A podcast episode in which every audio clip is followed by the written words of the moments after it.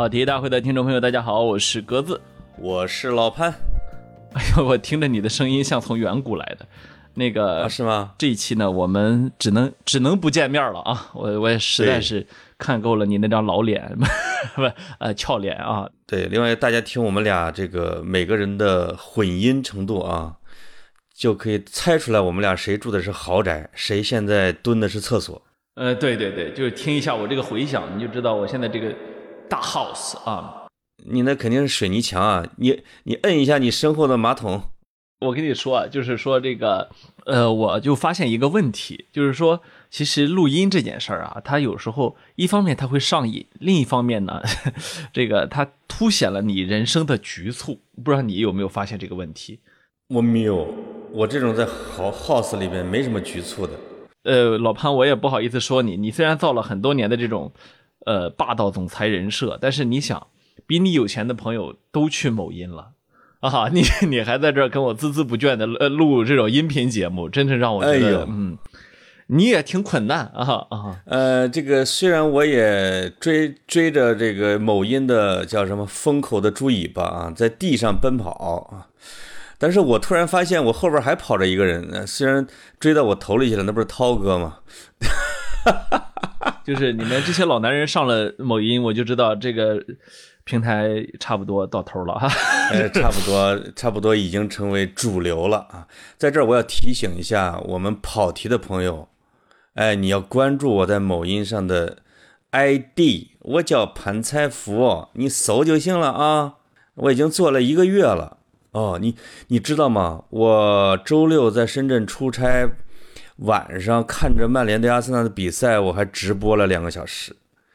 涌进去的呀，我跟你说，全都是足球迷。我现在鄙视足球迷，都是那个为啥呢？因为我花了两个小时送出去我自己签名的两本书和两个明信片你知道一共卖出去多少书吗？呃，十本。我卖 卖出去三本。呃呃，你等我等我重复一下，就是说，知名媒体人潘采夫老师在他的某音，这叫直播卖书两个小时，总共卖出去了三本。这个让我想起来，知名媒体人潘潘采夫老师当年在微博上接接到的商务询价是发一条完整的微博，呃，价格是二百，是吧？二百啊，电动牙刷是是，电动牙刷，对对对对对，呃，被我拒了，后来格子接了，我听说啊，呃，啥玩意儿？潘老师，你这个 PR 挺好做啊，哎，那个叫什么？我还是推荐大家去某音。关注一下老潘啊，关注一下老豆啊，这个这两位呢都是新玩家啊。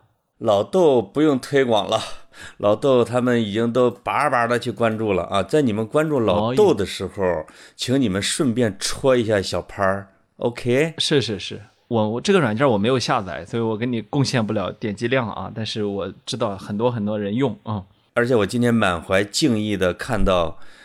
马爷啊，就是在模仿那个上海的跳操的啊，自己穿上了长筒袜，在拍着自己的脚后在跳操。哎，我我很感到感动啊，很感动啊！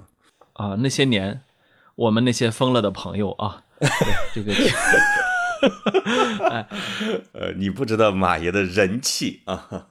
啊，我想先顺着上一期说下去啊，就是上一期呢，呃，很多听众的留言我都看了，因为蔡磊这个故事呢，是我八个月之前录的，八个月之前录完呢，实际上老潘知道这个音频存在，也很多次其实催我要发出来，我呢一直没有发出来，我没有想到在八个月之后，我认为一切都冷了下来了，起码在我心中冷却了下来之后呢，我没有想到听众朋友们对。蔡磊表现出了极大的热情，就是我完全的意料不到。就是你你知道吗，老潘？一方面，你今天加入某音，就是我们进正式进入了一个号称短视频的时代啊，就是好像一切都要短平快。如果你不能够在三秒钟之内攫取到我的注意力的话，我就会觉得，哎，那我刷下一个短视频，再刷下一个短视频。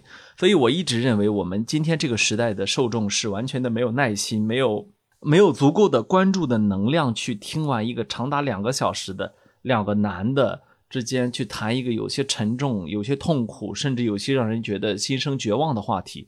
嗯，但是我万万没有想到的是，不但从后台看，我们的完播率非常之高，另一方面就是我们在不同的平台上面收到了几百上千条评论，而且这些评论，在我我读了一下，我看了一下，基本上是全部听完了之后的评论，这个就让我觉得更加的震惊，因为你你知道，一个做内容的人，其实他有他的嗯尊严，他的尊严就是说。我的东西是有人听的，我的东西是有人看的，我的东我的心声是有人去理解的，对吧？这是一个做内容的人的一个初心，呃，然后就，所以我那天非常非常感动。结果更让我感动的是，实际上，呃，身边有一些就是以前并不怎么发言的朋友，忽然之间啊，就给我发微信说，我说我我我听了，我听哭了啊，说我听了，我我听我听震撼了。还有朋友就是呃，甚至啊。甚至有一位朋友是电影公司的，跟我说说，我想把他的故事拍成电影，啊，就是呃，这个这个播这一期播客本身变成了，实际上是跑题这四年多来可能情感力上最充沛的一期，没错，就是忽然之间它充斥着人们对生命的真真爱，对一种燃烧生命的人的敬佩，和对一种与自己并不相关也。不相同的人的一种非常非常强烈的浓烈的情感，你你有没有这种感觉？对，另外我理解啊，就是我们的听众啊没有戒备啊，就是以为我们还是在这个啊这个很欢乐的在聊，猝不及防就进入到你设置的情绪里面去了。对，没有没有预案，直接就哭了。就我也是我也看到不少评论，直接说哭了的啊。哎，我我我听说你还把评论转给了蔡磊老师了，是吧？他有什么反馈吗？对我那天呢，我想着说我要鼓励一下蔡磊，于是我就把呃评论呢，我请我请雨夜去去整理了一下之后，我就发给了蔡磊。然后呢，我也把这期节目发给了蔡磊。讲老实话呢，就是我虽然跟蔡磊在群里、在朋友圈里面很经常互动。但是我看了一下，实际上我们俩已经有，呃，有一段时间没有没有沟通过了。我上一次给他，呃，发微信是三月三十号，再上一次实际上是二零二一年的九月份了。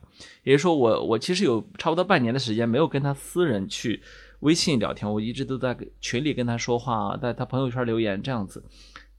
然后那天呢，我就发给了他，呃，发给他之后两个小时。呃，蔡磊给我回了一条微信，我我也想念给大家听一下啊。那是那是晚上的十接近十一点钟，他说呢，谢谢谢谢兄弟，说我第一次花两个小时听完了一期节目，呃，这一点跟很多很多听众都是一样的啊。他说，而且也是第一次感动流泪，尤其是听到想到我的妈妈和家人，感谢你的优秀作品，还有那么多积极正向的鼓励。接下来他又说，也很羡慕那时的语音和语速。现在整体身体是越来越差了，但确实是初心没改，每天还在奔跑的路上。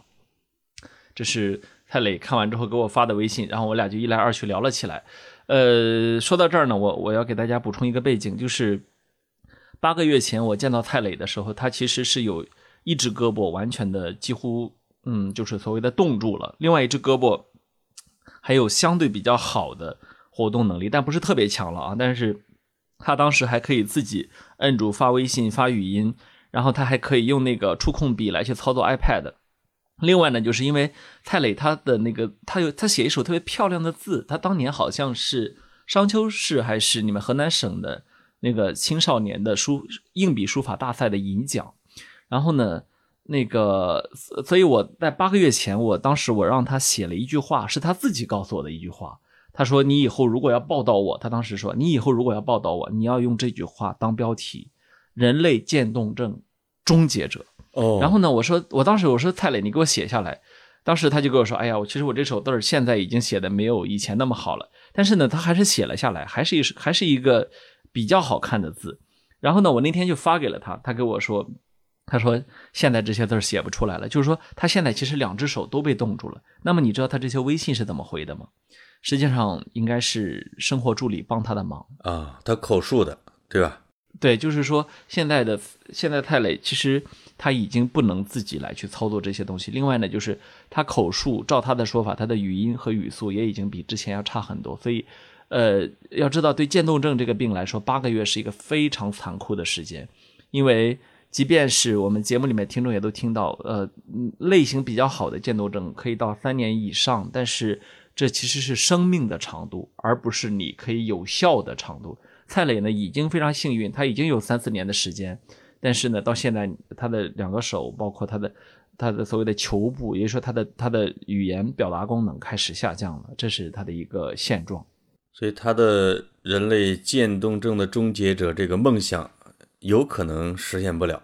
呃，实际上呢，我我这儿呢要再给大家的更新一下，就是有很多很多的东西我不能说，但是我能够说的是，我可以告诉大家，呃，从医学的角度来说，蔡磊的确往前在在在在推动着，而且有，呃，就是我我我就我知道的来说，我认为还是很值得钦佩的啊，就是他不是在原地踏步，我只能告诉大家这么说，就是他。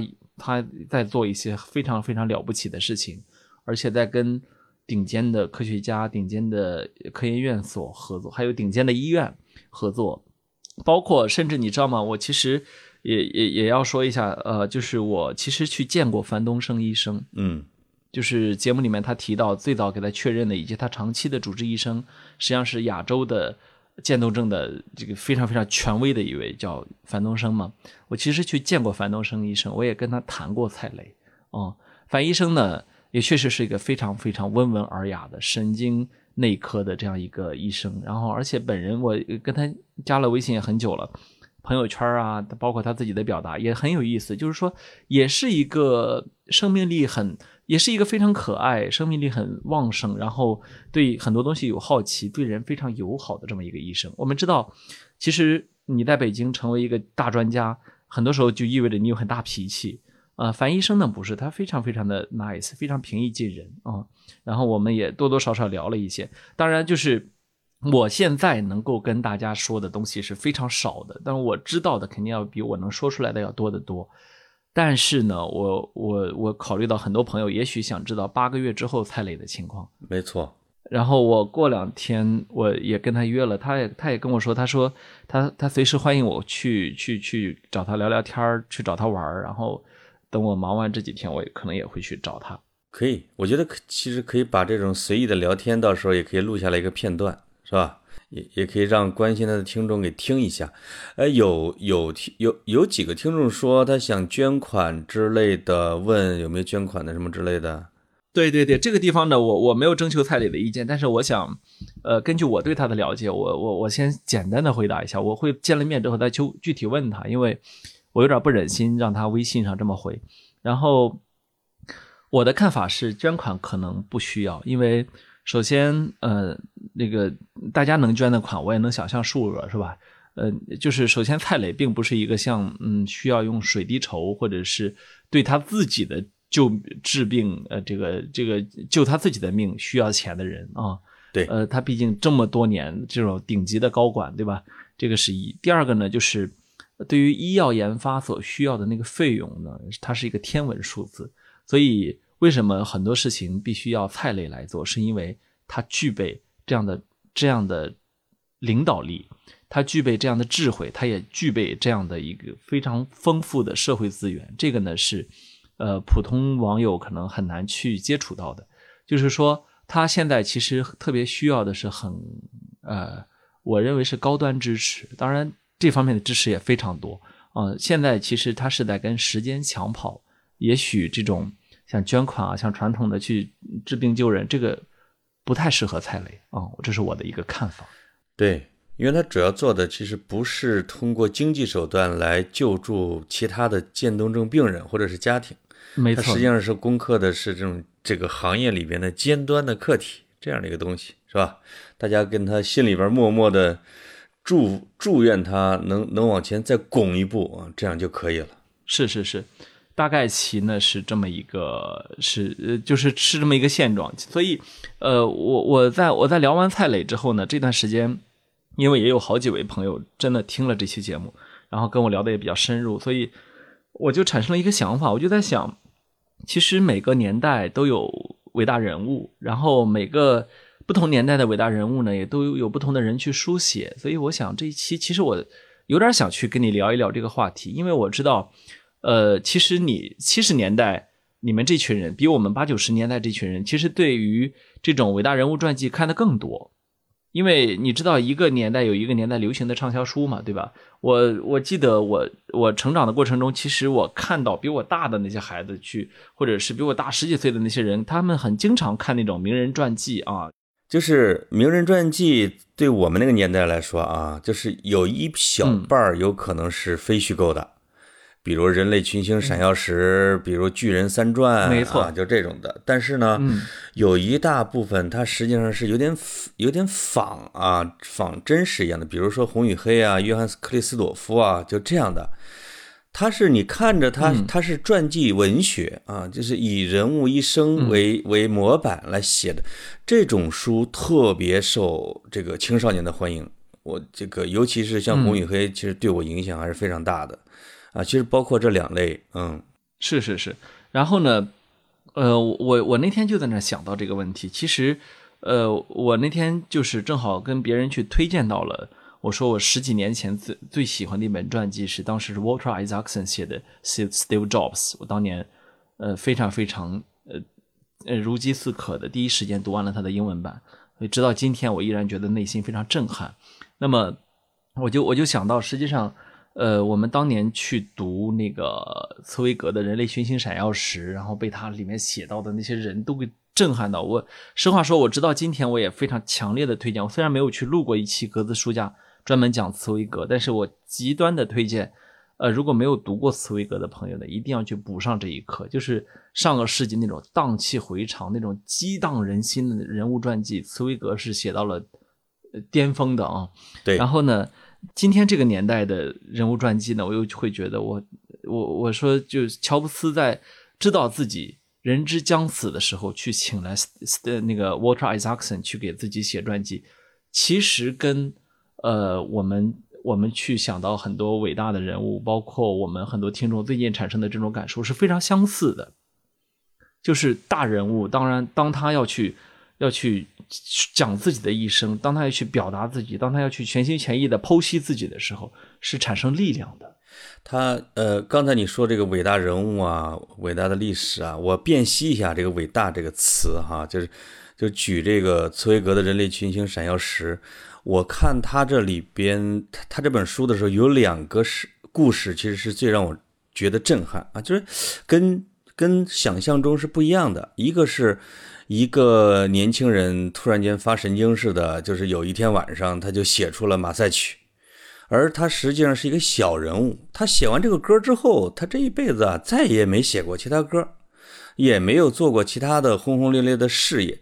但是呢，他就在这个命运攸关的时刻呀，或者说一个决定性的时刻呀，写出了伟大的《马赛曲》。还有一个故事，就是滑铁卢战役的，你还记得那个吗？他也没有重点去描摹拿破仑的失败呀，或者惠灵顿有多厉害呀，他而是写了其中的一个很平庸的一个元帅，因为他的犹豫、他的胆怯，而误操作了拿破仑的旨意，导致了整个战局的崩盘，导致了拿破仑的失败，等等等等。哎，他反倒是讲的那种，呃。平凡的人，小一点的人，在这种很决定性的历史时刻做了一个选择，而左右了历史的走向。哎，这样的一种传记的写作方法，让我还挺欣赏的。对对对，他就有点像蔡磊做的那个这这种事情的方式，一个偶然的事情导致他，不是吧？发现了渐冻症，哎，于是推着他去做了一件很不平凡的事情。哎，这个历史的偶然性和莫测。让人感觉挺挺有意思，嗯，而且写写作人物、写作伟大人物和写作伟大事情的时候，其实我们还不可避免的要面对一个问题，就是所谓的客观性问题、公正性问题。就是说，你是不是要用全客观的语言，要非用非常的呃公正的这种呃这种方式来去表达，还是说你要带着强烈的情感、强烈的意见、强烈的观点去表达？其实你看啊。我我我有我我我们可以从技术上稍微的分析一下，因为我看上一期节目之后，有不少的听众在那分析我的采访方式和技巧。嗯，然后我我想说的是，他是他不是千篇一律的，他是人各有异的。那么，呃，我跟蔡磊聊天的方式呢，是属于我表达出了我的观点，呃，而且表达了不少。当然呢，我没有去非常强烈的引导他，这个是我的一个原则。呃，我也没有非常强烈的用我的观点去替代他的观点。呃，但是呢，我还是会去给他下一些定义，比如说我会去说他是一个极端的浪漫主义者，尽管看上去是一个不苟言笑也不懂讨女孩子欢心的一个理工男，对吧？然后我我，但是呢，我会去解释，是吧？这个解释有没有解释力呢？这需要听众自己去判断。呃，回过头来，我要说，我为什么当年我觉得读茨威格的时候，我觉得特别特别的震撼。一个很重要的原因，其实是茨威格有非常非常非常好看的文笔。那么，用非常好看的文笔，有时候非常雄浑，有时候非常壮丽的这种文笔，去写传记的时候，事实上你可以认为，呃，传记作家本人在表达观点，在表达好恶，在表达他对世界的看法，对吧？这个是一种。另外一个呢，就是说相对来说比较客观、比较公正的这种方式呢，呃，比如说呃，就是呃，我我新新闻记者啊可能会用的方式啊，我只陈述事实，我不表达观点，我平铺直述，我朴素，我我我语言平白如水，但是呢，最终呢，我通过事实的拼凑来去给给你形成一个客观事实。年龄越大，我越喜欢看作为传记作者不那么强烈的这个这种文本，因为我我想有自己的判断。但是呢，也正是年龄越大呢，我又会觉得，实际上他表不表达自己的观点都无所谓，因为没有人，没有人没有观点啊，也没有作品真的没有观点，对吧？他一定是在某一种框架之下完成的，只不过度度不一样。对对对，到现在对我来说，他们之间只有一个区别，就是说他带给我的阅读或者听的时候的愉悦程度问题，有的。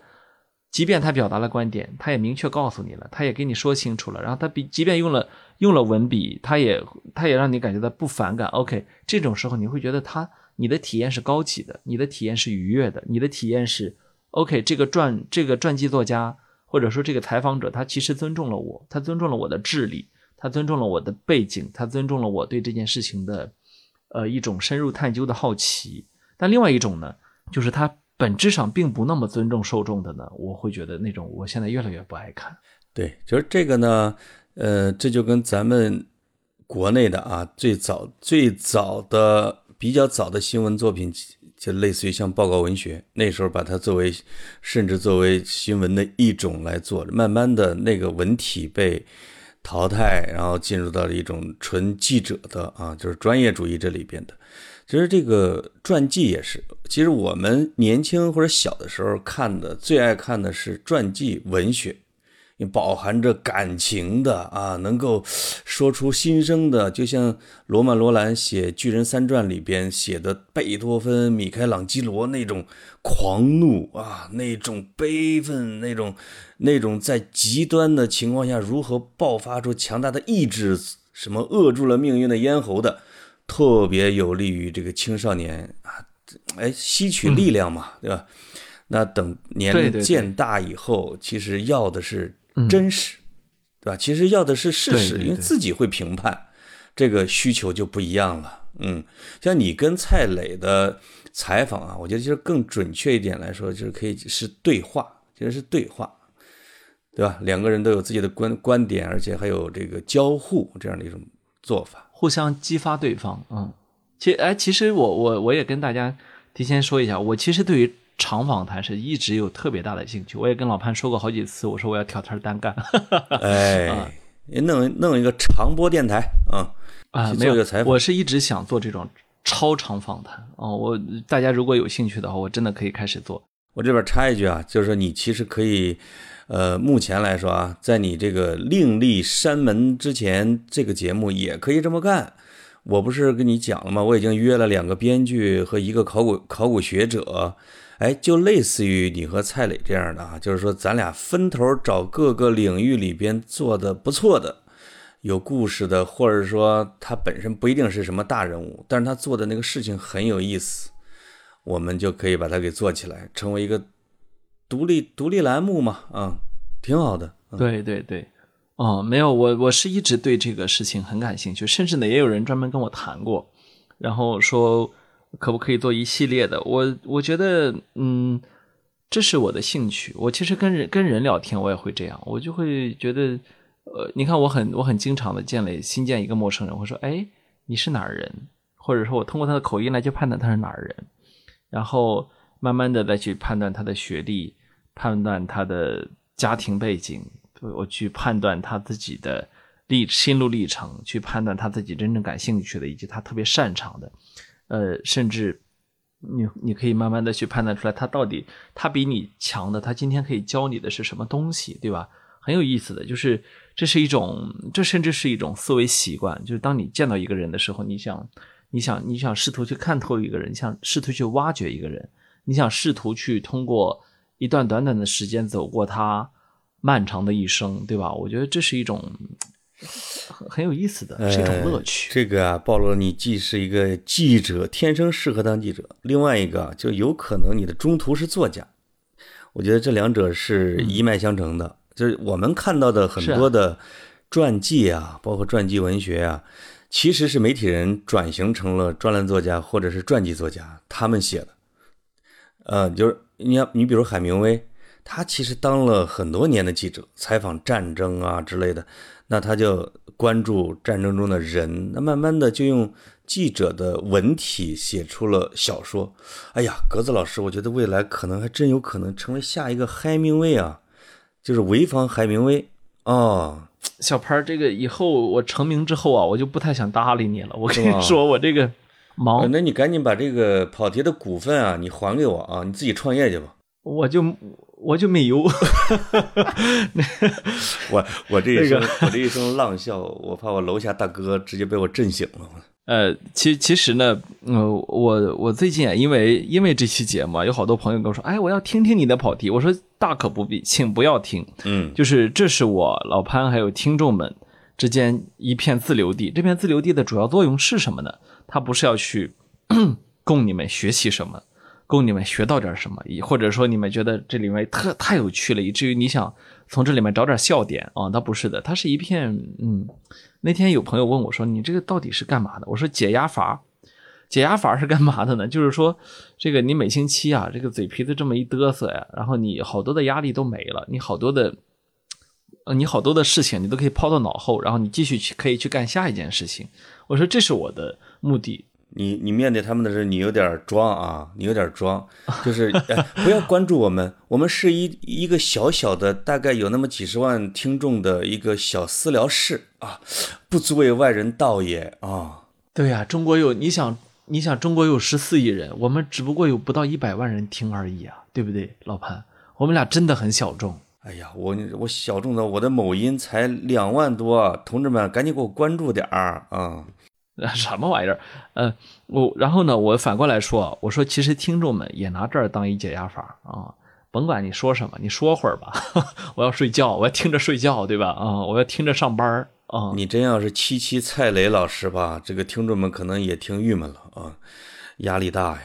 啊，我说这一期其实可聊的，我说启发挺大。我就是听完，我也听了蔡磊老师那个，我觉得这一期简直可以做成读后感的节目。就是你就会觉得人人的命运的偶然啊，和他要做什么的必然性，好像注定要去做一件事情，或者一生只为一件大事啊要过来的，哎，这个不可捉摸的神秘性挺值得探究的。我就是你注定成为作家和我注定一事无成，我觉得这件事情都特别值得研究啊。你有钱啊，你你虽然你虽然没啥成就，但你非常有钱啊。除了钱啊，什么都没有。这真是让我很伤感啊！你这个人真的身无长物，就像我另外一个特别有钱的朋友，我就发现他那天很痛苦的跟我说：“哎呀，我对什么都没兴趣，我对一切都没有兴趣。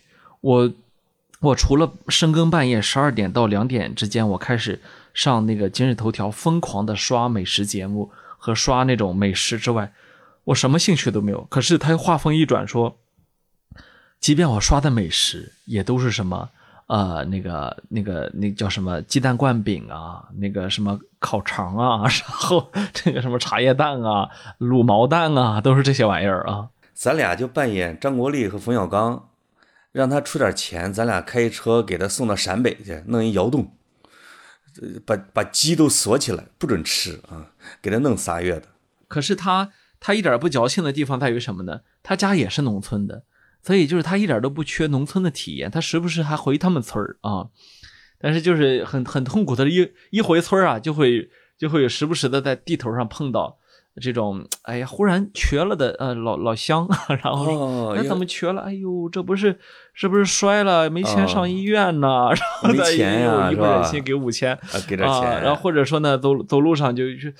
哎，说这个哎呀，实在你家大侄子真是在县里找不着个地儿上班了。人家说他这个情况非县委书记解决不了。哎，听说你认识，他都是这样子。他现在一回村儿都特别痛苦。哎，嗯我采访你一下，鸽子啊，就是经过这两年啊，这两年这个市场情况，你的这些有钱的朋友们，这个依依然有钱的能占百分之多少啊？我发现你的财富就没缩水啊。我财富是一直在咣咣的上涨啊，因为我不会忆苦思甜啊。我碰见那些说按销上医院，我说那你去呗，我给你打个车。是你的一一毛不拔铁公鸡是你一个优点啊！我都暗示过你好几次，我说我我其实年轻人吧，经常有经济压力，你就是罔顾左右而言他呀，老潘。我听说我小浦州的大爷大叔们都埋伏在村头啊，我吓得大半年没敢回去了，已经。上帝饶不了你啊！对，我们再说回到那个节目啊，就是你有没有一些案例或者什么之类的，确实是你认为他就是伟大人物，他做的事情就是很伟大的。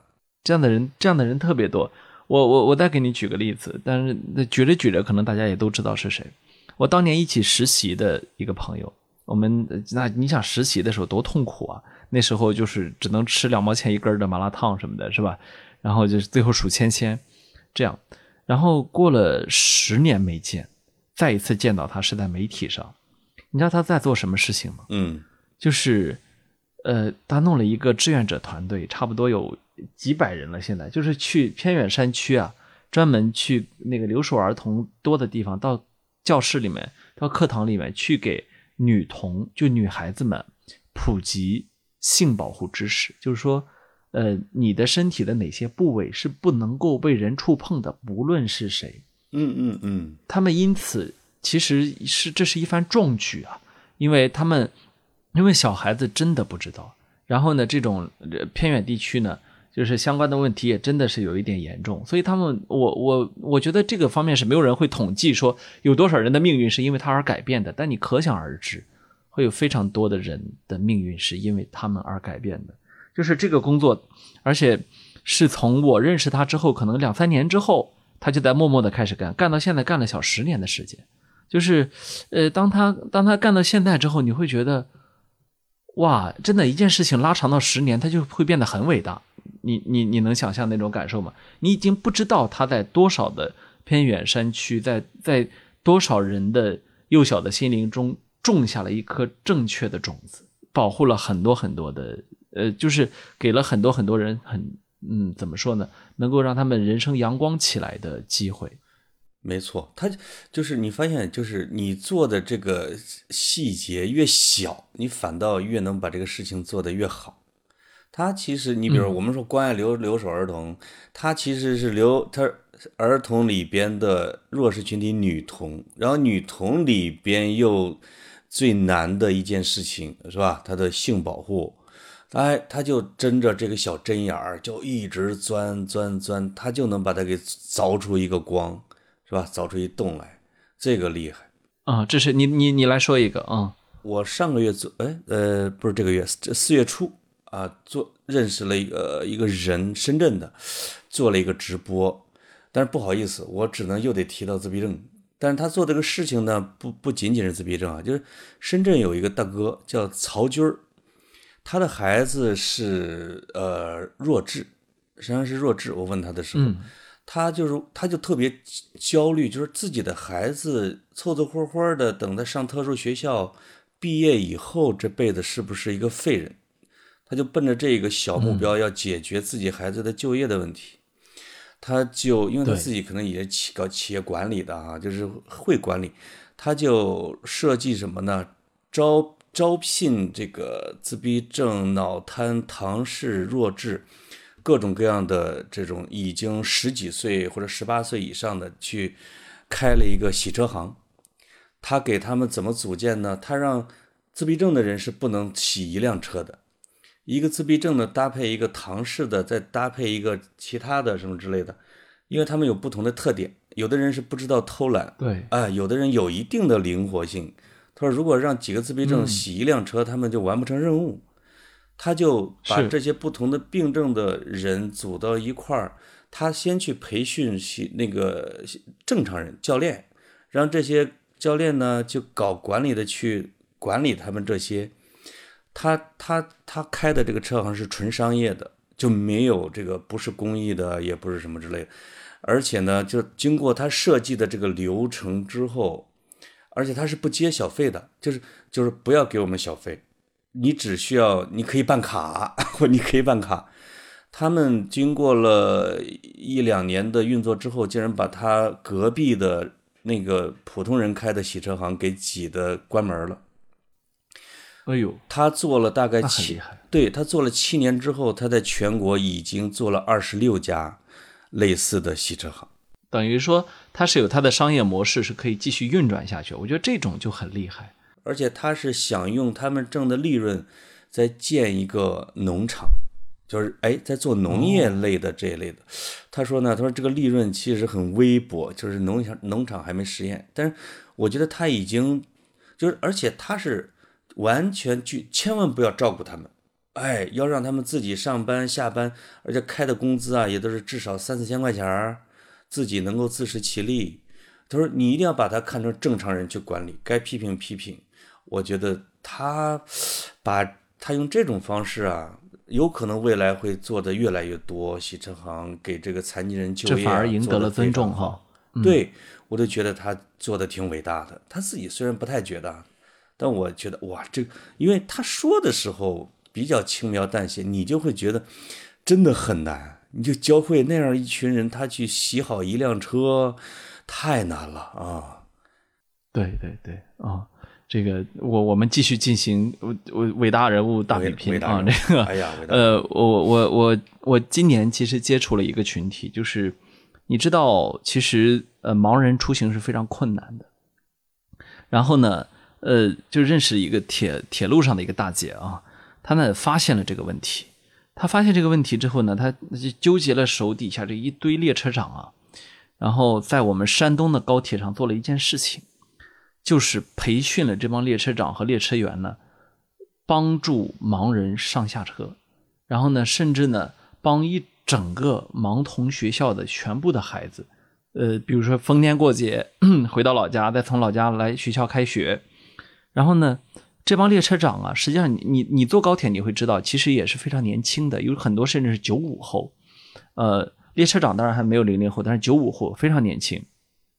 这帮列车长一开始去接触这个盲童群体的时候，他们觉得非常惊讶，因为你知道，你生活中你不会认识几个盲童的，一到盲童学校，你发现一两百个，所以呢，他们开始挨个结对子。到后来呢，就这些盲童啊，开始就给他们打电话说：“你看，我要我我要回家了。”于是他们就会出现一股接力。这个接力是什么呢？就是盲童学校的老师们把盲童送到火车站，他们从火车站外面开始，列车长就开始往车上领啊，一路上，而你知道这是个服务行业，服务行业就会有规范。他们形成了几页纸的规范，那规范就包括说，比如说你在上车的时候，你要呃你要那个什么，你是右手还是左手搀着他？你下车的时候是右手还是左手左手搀着它？哦当你上，比如说在从那个从那个站台上高铁那一步的时候，你要如何引导他？因为盲人的眼中是没有世界的，他一点都看不见，所以你理所视作理所当然的迈腿上那一步，对他来说是一个非常非常大的挑战。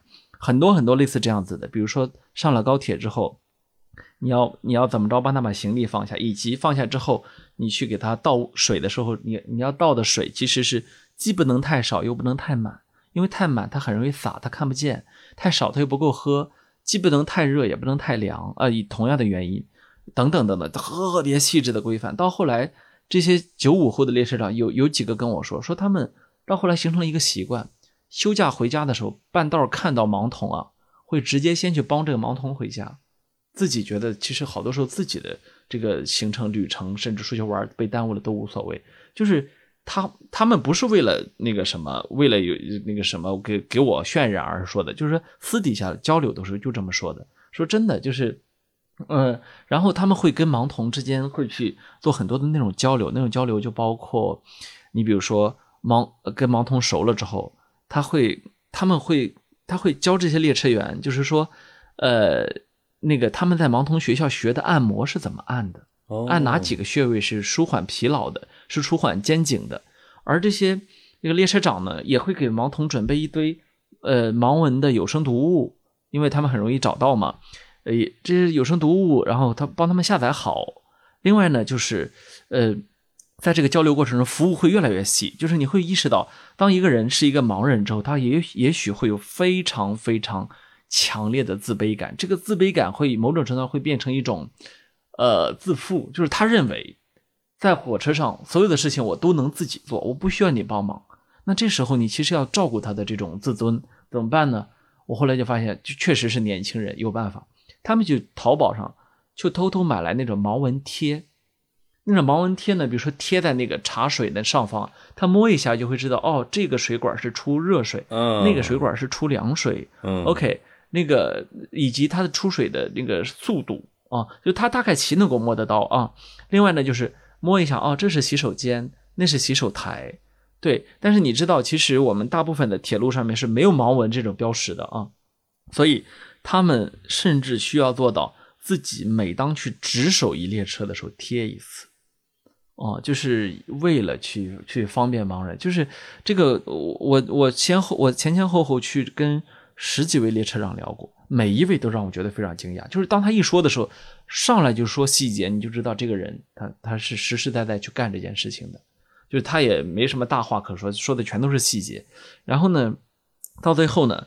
这一切的发起人那个大姐，我跟她聊的时候，她她她就她也就讲到她自己的初衷，就是她自己先被震撼了，然后她感觉能够去带动手下的列车长们，结果她没有想到的是，其实大家比她想象的要厉害，哦，最后呢，很多的事情变成了长长接力赛。你比如说，呃，你你不光是要去坐高铁，你还要去先坐公交车，甚至转公交车，然后才到了。高铁站，然后你再去坐高铁，然后你出了高铁站之后，你可能再要坐公交车，就等于说，有的时候会是在几个城市之间，铁路和公交，甚至是当地的城市广播工作人员之间的接力赛。就是这些事情，我听完之后，你这这些都真实的发生在我们山东啊！我听完之后，我就觉得特别特别的惊讶，我就觉得，OK，你真的，我起码我真的没有没有想到过这个问题。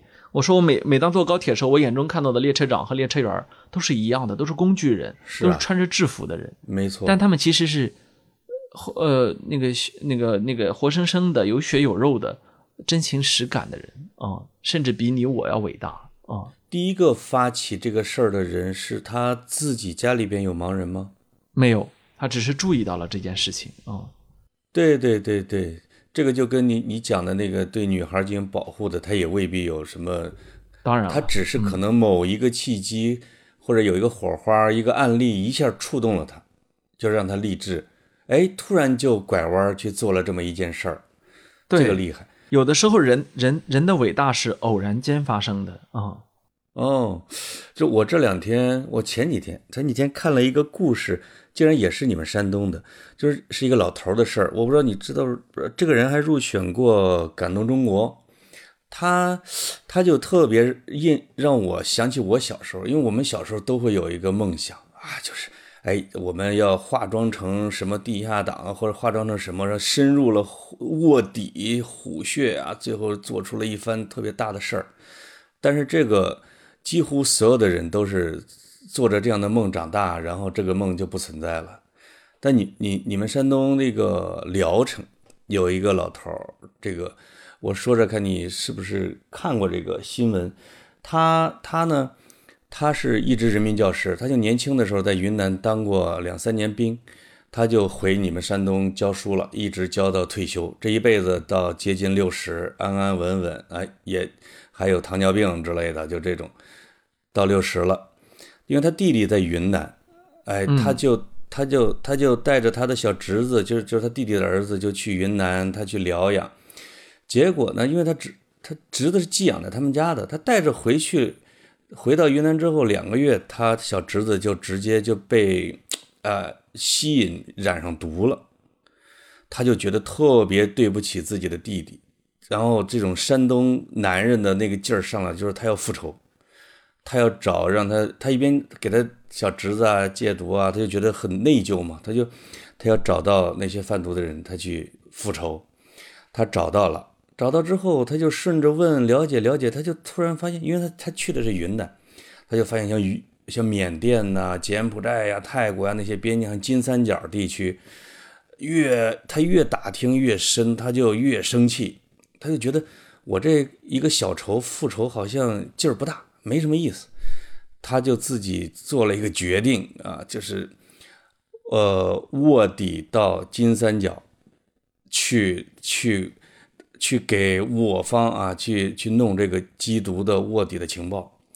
他就造了假身份，在里边卧底了十一年，而且呢，结识了类似于像什么果敢地区的或者金三角地区的那种什么司令、副司令，卧底十一年，干到接近七十，送出去九百多件这种绝密的情报，就是给给咱们这边的缉毒方，一直到被发现，就是被发现之后呢，准备把他干掉的时候。跟他关系特别好的也是缅甸那边的那不吸毒的，也是一个高层，呃，包括一个华人厨师说通知了他，他就撤回到了国内。我天啊！然后他回来之后就公开了身份，说我一定要公开身份，我不怕他们这个那边的对对缉毒的肃清啊什么之类。你就发现由自己的小侄子的一件小事儿，他就追呀追呀追呀追呀。他就结果就做成了一件咱们小时候我我整天做梦的那种，要成为一个大人物，要卧底，谁打我我我也不暴露，是吧？然后弄出一大批情报，这我一走之后，他们就锒铛入狱。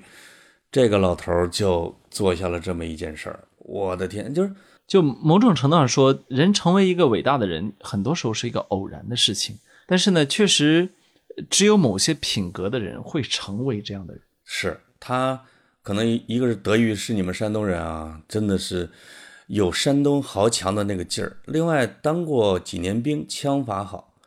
呃，他就讲了一个细节，他去给那司令他们祝寿的时候，司令还邀请了，以为他是一个什么我方神秘的什么人物，他就带着几十套防弹背心作为礼物去了。哎，对方要试一试他这个性能。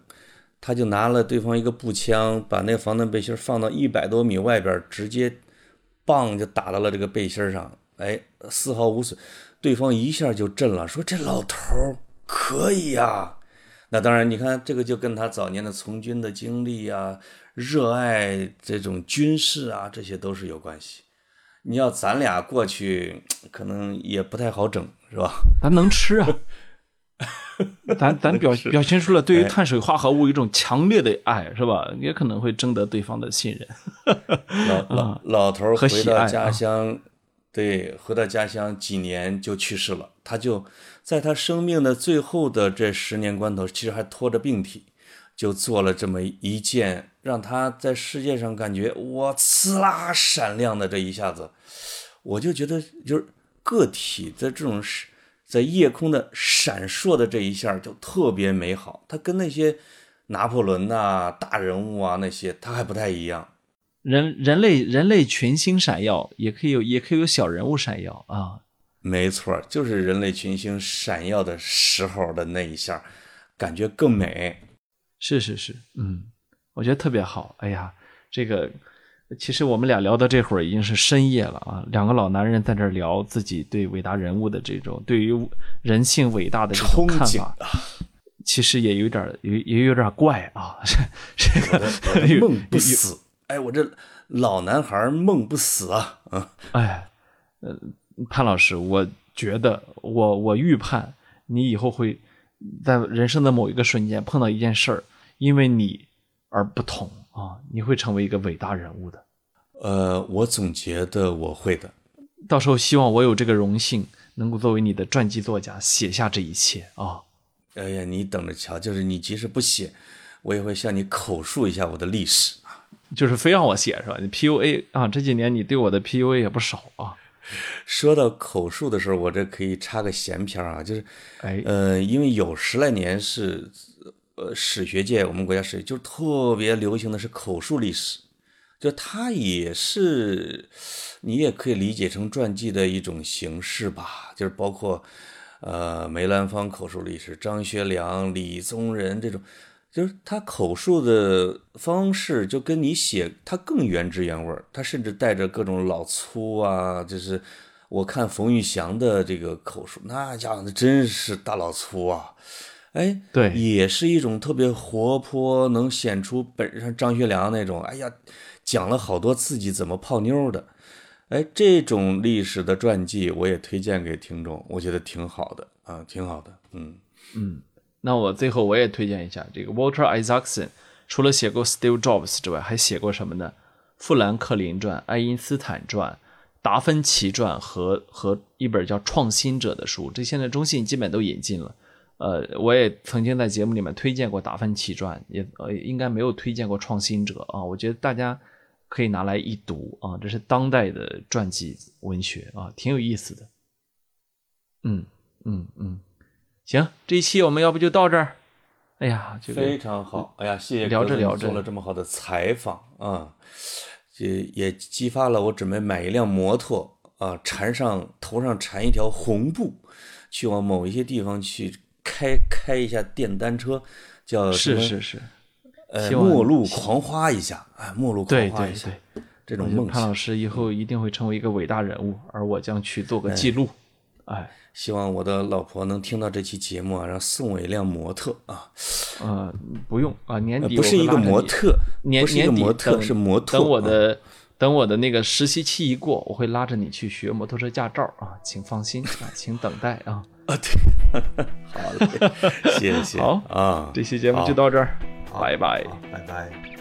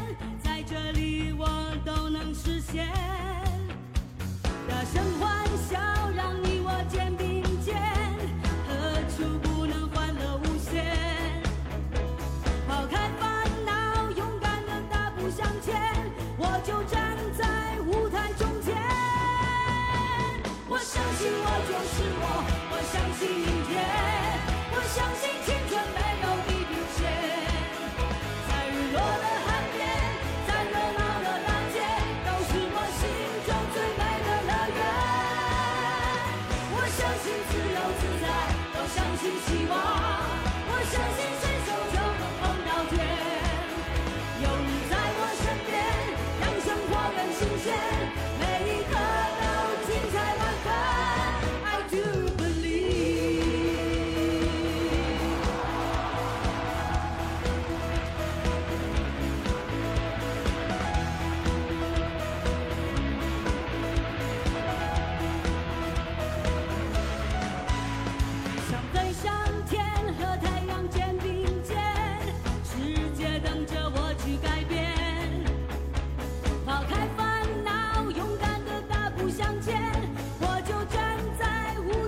天我相信我就是我我相信明天我相信青春没有地平线在日落的海边在热闹的大街都是我心中最美的乐园我相信自由自在我相信希望我相信